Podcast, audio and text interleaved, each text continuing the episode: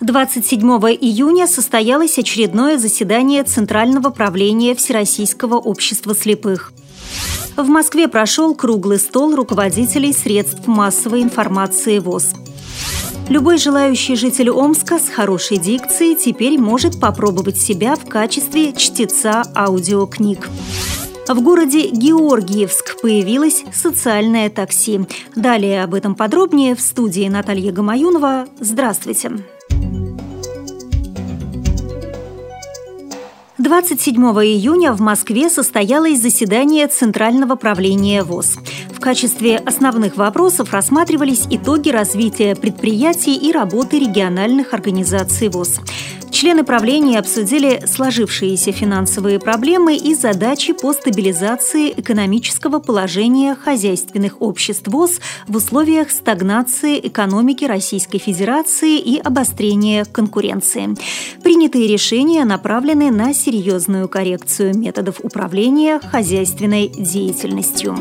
При обсуждении итогов работы региональных организаций ВОЗ в 2012 году было отмечено, что на фоне общего роста активности их работы отношение к выполнению уставных задач и полученные результаты в различных организациях существенно отличаются. По итогам обсуждения принято развернутое постановление. Центральное правление ВОЗ также приняло ряд решений по кадровым вопросам и внесло уточнения в распределение обязанностей обязанностей вице-президентов Всероссийского общества слепых. По инициативе пресс-службы Всероссийского общества слепых в Москве прошел круглый стол с участием руководителей средств массовой информации. В нем приняли участие главные редакторы и сотрудники радио ВОЗ, журналов «Наша жизнь» и «Диалог», а также сотрудники пресс-службы ВОЗ. Участники круглого стола обсудили состояние и перспективы средств массовой информации ВОЗ на современном этапе. Было отмечено, что дальнейшее развитие печатных и звуковых СМИ невозможно без тесного сотрудничества между ними. В связи с этим были намечены конкретные направления для такого сотрудничества на ближайшую перспективу. Руководители СМИ подчеркнули также необходимость многоформатного представления информации. Современные СМИ должны доносить информацию до читателя или слушателя в наиболее удобном формате и с максимально возможной степенью оперативности. На круглом столе обсуждались также вопросы необходимости информационной политики Всероссийского общества слепых. Предполагается, что обсуждение этих и других насущных вопросов будет продолжено в ближайшее время. Омская областная библиотека для слепых предлагает всем желающим поучаствовать в записи аудиокниг. Как рассказали в пресс-центре мэрии Омска, у библиотеки есть своя небольшая студия звукозаписи.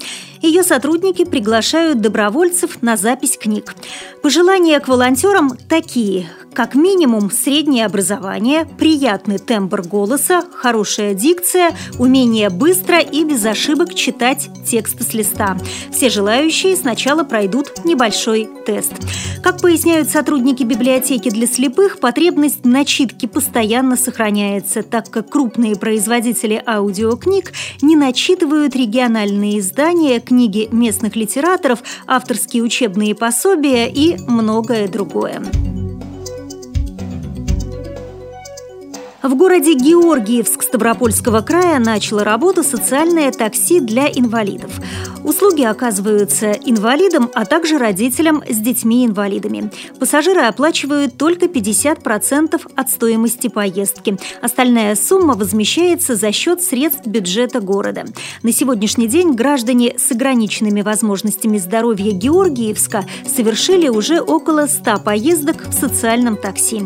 Все они остались довольны качеством обслуживания.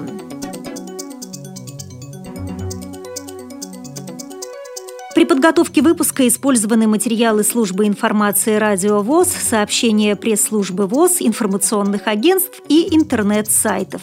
Мы будем рады рассказать о новостях жизни незрячих и слабовидящих людей в вашем регионе. Пишите нам по адресу новости собака ру. Всего доброго и до встречи!